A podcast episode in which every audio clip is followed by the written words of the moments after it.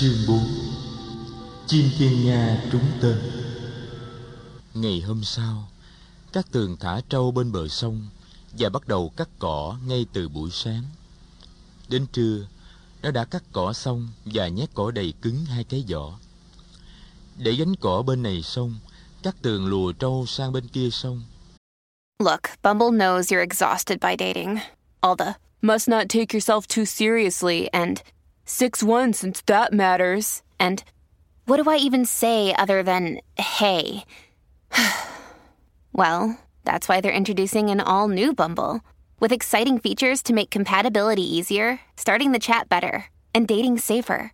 They've changed, so you don't have to. Download the new Bumble now. Bên kia sông chỉ có rừng mà không có ruộng lúa. Thành ra các tường thường cho trâu ăn bên ấy để có chút thì giờ ngã lưng trên đám cỏ non bên bờ sông gió mát. Nó chỉ đem theo chiếc liềm. Chiếc liềm đối với nó rất quý giá vì đó là phương tiện sinh sống của nó. Qua bên kia sông, các tường dỡ nắm cơm mà ba la đã gói cho nó từ hồi sáng trong một tờ lá chuối. Vừa định bốc cơm ăn, thì nó nhớ đến vị sa môn trong rừng. Nó nhớ đến tất đạt đa. Mình có thể đem cơm này chia sẻ với người ấy. Người ấy chắc là sẽ không chê cơm của mình là hèn mọn đâu. Nghĩ như thế, các tường gói nắm cơm trở lại. Nó lùa đàn trâu về ăn phía cửa rừng. Rồi nó theo lối cũ, tìm về chốn gặp gỡ chiều qua. Từ xa, nó đã thấy dáng Tất đặt Đa ngồi dưới gốc cây đại thọ bồ đề. Nhưng Tất đặt Đa không ngồi một mình. Trước mặt Tất Đạt Đa còn có một người khác. Đó là một cô bé trạc tuổi cát tường, ăn mặc rất tươm tất. Cô bé giận sari màu trắng, đang ngồi nhìn Tất Đạt Đa ăn cơm. Cát tường dừng lại, nhưng Tất Đạt Đa đã ngẩng lên và trông thấy Cát tường. Cát tường Cát tường Người ấy vừa gọi Vừa đưa tay vẫy ra hiệu cho nó lại gần Cô bé cũng nhìn ra. Các tường nhận ra cô bé này. Nó chưa biết tên cô bé, Nhưng đã gặp cô ta một vài lần trên đường làng. Các tường bước tới gần. Cô bé ngồi xích ra một bên. Tất đặt đa chỉ một chỗ ngồi trước mặt Và ra hiệu cho các tường ngồi xuống. Trước mặt Tất đặt Đa có một mảnh lá chuối tươi. Trên mảnh lá chuối là một nắm cơm và một ít muối mè. Tất đặt Đa chỉ mới bẻ nắm cơm ra làm hai chứ chưa bắt đầu ăn. Con ăn cơm chưa? Tất đặt Đa nhìn Cát Tường. Dạ thưa chú, con chưa ăn. Vậy chúng ta cùng ăn cơm với nhau cho vui, có được không? Nói xong, Tất đặt Đa trao cho các tường một nửa nắm cơm. Các tường cung kính chắp tay nhưng không nhận. Nó đưa nắm cơm của nó ra. Con cũng có đem cơm theo đây nè. Rồi nó mở gói cơm. Cơm của các tường là cơm gạo đỏ, không trắng trẻo như cơm của Tất Đạt Đa. Giả lại nó không có muối mè, chỉ có vài hạt muối trắng. Tất Đạt Đa mỉm cười nhìn hai đứa trẻ. Vậy chúng ta gom lại và cùng ăn chung có được không? Nói xong, Tất Đạt Đa lấy một nửa nắm cơm trắng, chấm vào muối mè và trao cho các tường. Rồi ông bẻ lấy nửa nắm cơm hẩm của các tường và bắt đầu ăn rất ngon lành. Các tường hơi bỡ ngỡ, nhưng thấy Tất Đạt Đa ăn cơm rất tự nhiên, nó cũng đưa cơm lên ăn. Cơm của chú dẻo mềm và thơm quá Nó nói Đó là cơm của tu già đa đem cho Tất Đạt Đa vừa nói vừa nhìn cô bé À Thì ra cô bé này tên là Tu Già Đa. Các tường nhìn kỹ lại, Cô bé này lớn hơn mình, Có lẽ lớn hơn một hoặc hai tuổi. Hai mắt cô ta to đen lấy, Các tường ngừng nhai, nói, Em có gặp chị một vài lần trên đường làng, Em không biết chị tên là Tu Già Đa. Tu Già Đa nói, Chị là con gái ông Hương Cả Ở làng U Lâu Tần Loa còn em có phải là Cát Tường không Thầy Tất Đạt Đa vừa mới kể chuyện em cho chị nghe xong Cát Tường nè em đừng kêu thầy Tất Đạt Đa là chú nữa. Thầy là sa môn mà, mình kêu thầy ấy bằng thầy thì đúng hơn. Dạ. Tất Đạt Đa ngừng nhai, nhìn hai đứa trẻ, mỉm cười. Như vậy là ta khỏi giới thiệu hai con với nhau. Nè các con, thầy thường ăn cơm trong im lặng. Những hạt cơm và những hạt mè mà các con đem đến quý giá vô cùng. Ta muốn ăn cơm trong im lặng để thấy được giá trị của những hạt cơm ấy. Tu già Đa, chắc con ít có dịp được ăn cơm gạo đỏ. Có thể là con đã ăn cơm rồi, nhưng con cũng nên ăn một miếng cơm gạo đỏ của các tường đem đến. Ngon lắm đó con. Bây giờ chúng ta nên im lặng mà ăn. Xong bữa cơm, thầy sẽ nói chuyện cho hai con nghe. Tất đặt Đa bẻ một miếng cơm từ nắm cơm của các tường và trao cho Tu và Đa. Cô bé chắp tay thành búp sen, kính cẩn nhận lấy. Ba người lặng lẽ ngồi ăn cơm trong cảnh rừng trưa u tịch.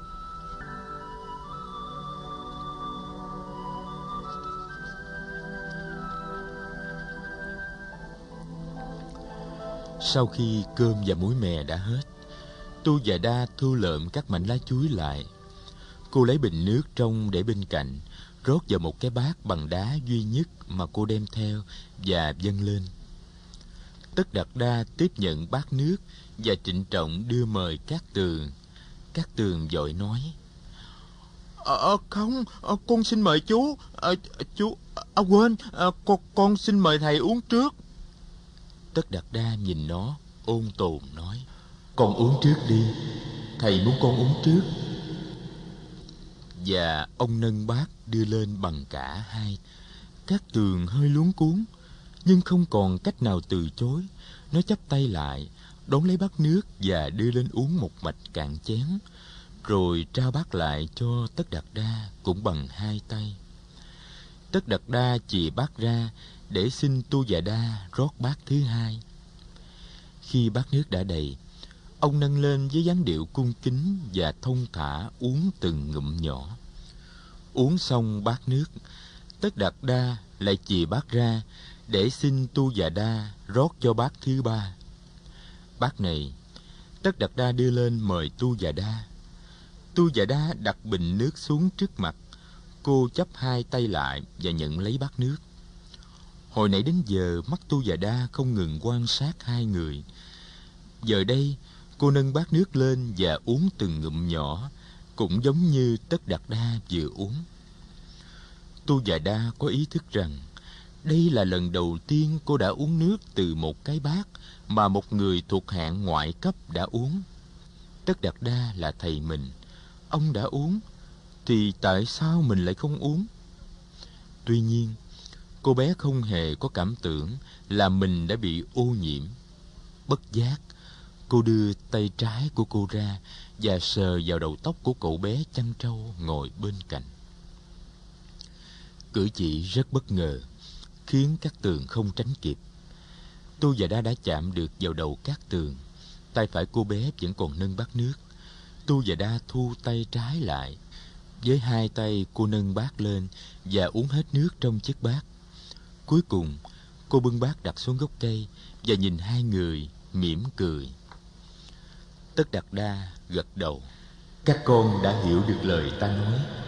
Con người sinh ra không có dây tóc Nước mắt người nào cũng mặn, máu người nào cũng đỏ. Chia người ra thành giai cấp để mà kỳ thị lẫn nhau, đó là một điều sai lầm. Thầy đã thấy được điều đó trong khi thầy thiền quán. Tu và Đa trang nghiêm. Chúng con là học trò của thầy và chúng con tin lời thầy dạy. Nhưng ở đời hình như không có ai nghĩ như thầy cả. Ai cũng tin rằng những người thủ đà và những người ngoại cấp đã được sinh ra từ bàn chân của Chúa Trời Phạm Thiên. Kinh điển cũng đã nói như vậy, có ai dám nghĩ khác hơn đâu. Thầy biết, nhưng sự thật là sự thật, dù không có ai tin theo. Một điều sai lầm mà được hàng triệu người tin theo thì cũng là một điều sai lầm. Các con phải có thật nhiều can đảm mới có thể sống theo sự thật.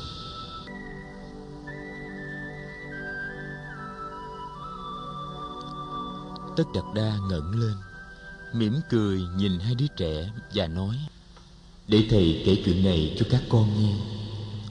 Hồi đó thầy mới có 9 tuổi.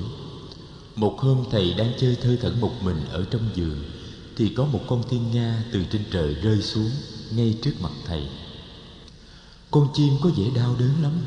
Nó quằn quại trên mặt đất. Thầy chạy tới ôm nó và thấy có một mũi tên cắm sâu vào cánh nó. Thầy cầm mũi tên trong tay, ngậm miệng lại và rút mạnh mũi tên ra. Con chim trung bắn lên, máu rỉ ra ướt đỏ cả cánh chim. Thầy vội lấy ngón tay cái ấn lên trên vết thương cho máu ngưng chảy. Ôm con chim trong tay thầy chạy vào nhà trong đi tìm cô cung nữ sendari thầy nhờ cô đi hái một nắm lá dâu nhai nhỏ và đắp vào vết thương của con thiên nga. Con chim run rẩy, hình như nó bị lạnh.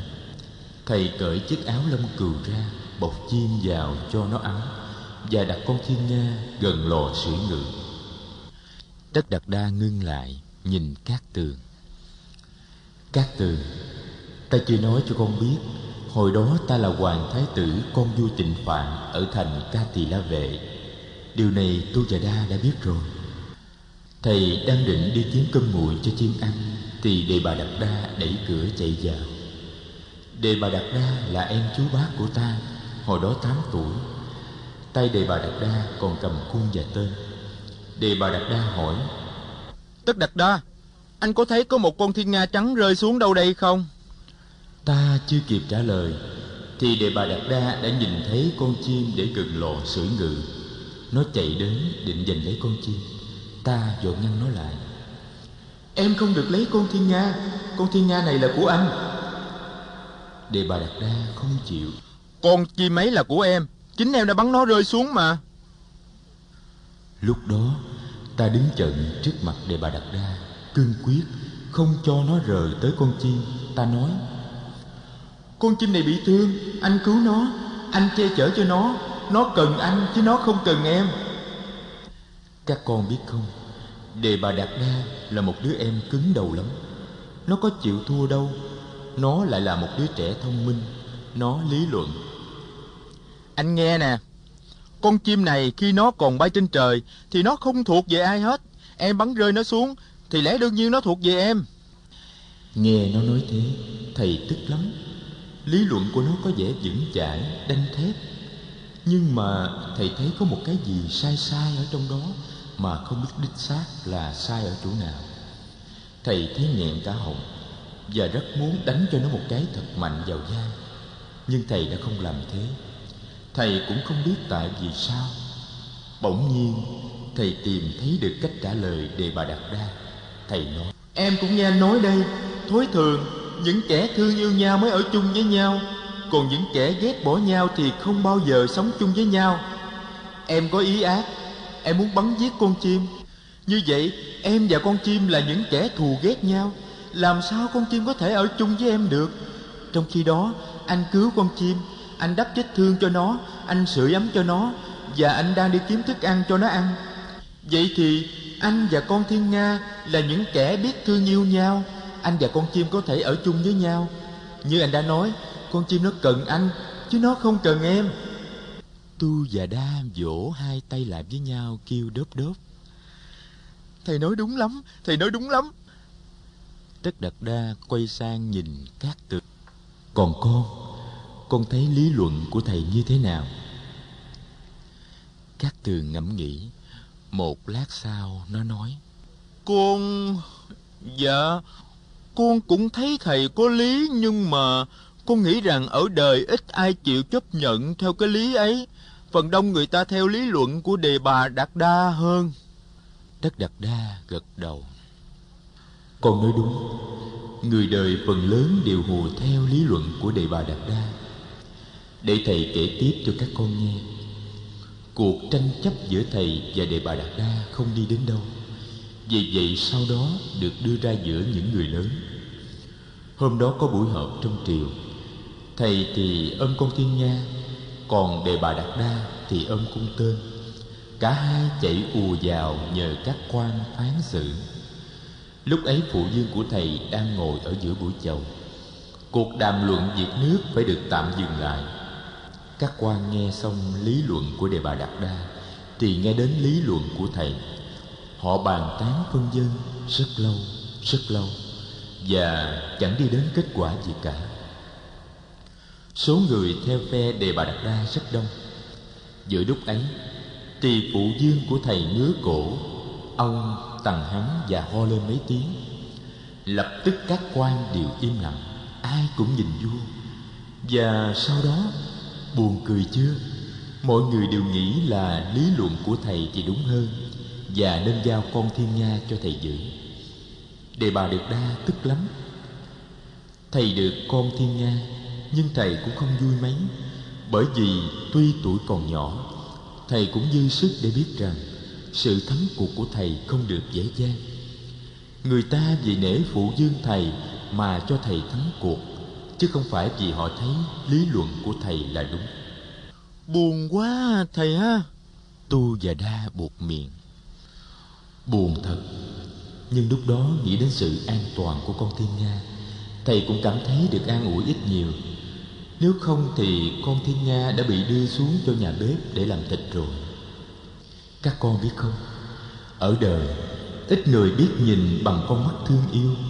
Vì vậy họ độc ác với nhau, họ không tha thứ cho nhau. Hồi ấy tuy thầy mới có 9 tuổi, thầy đã thấy được điều đó những kẻ yếu đuối và cô thế, thường thường là những kẻ dễ bị bắt nạt và bị làm hại. Lý luận của thầy hồi đó, bây giờ thầy vẫn thấy có giá trị. Đó là lý luận của tình thương yêu và sự hiểu biết. Đó là sự thật có thể làm dơi bớt nỗi khổ của mọi loài. Dù số đông không công nhận thì nó vẫn là sự thật. Cho nên thầy đã dặn các con các con phải có thật nhiều can đảm mới có thể đứng về phía sự thật mà bảo vệ sự thật. Còn con thiên nga sau đó ra sao hả thầy? Tu và đa hỏi. Thầy nuôi con thiên nga được bốn ngày. Khi thấy vết thương nơi cánh của nó đã lành hẳn thầy đã thả nó ra. Thầy đã dặn nó bay thật xa để đừng bị đề bà đạt đa bắn rơi một lần nữa. Tất đạt đa nhìn hai đứa trẻ ngồi trước mặt mình cả hai đứa đang ngồi trầm ngâm, không nói năng gì. Ông bèn lên tiếng. Tu và đa, đã đến lúc con phải về nhà kẻo mẹ con trông. Các tường, con đi chăm sóc đàn trâu của con đi. Và nếu chưa cắt đủ cỏ, thì con hãy đi cắt. Ôm cỏ mà con cho thầy hôm qua, thầy đã trải làm niệm ngồi, tốt lắm. Đêm qua và sáng hôm nay, thầy ngồi thiền rất thành công và thầy đã đạt tới nhiều cái thấy quan trọng công đức của con không phải là nhỏ. Chừng nào thầy đạt được đạo quả viên mãn, thầy sẽ đem dạy cho các con. Đã đến giờ thầy thiền tọa rồi. Các tường nhìn xuống, quả thật ôm cỏ đã được tất đặt đa trải làm niệm ngồi.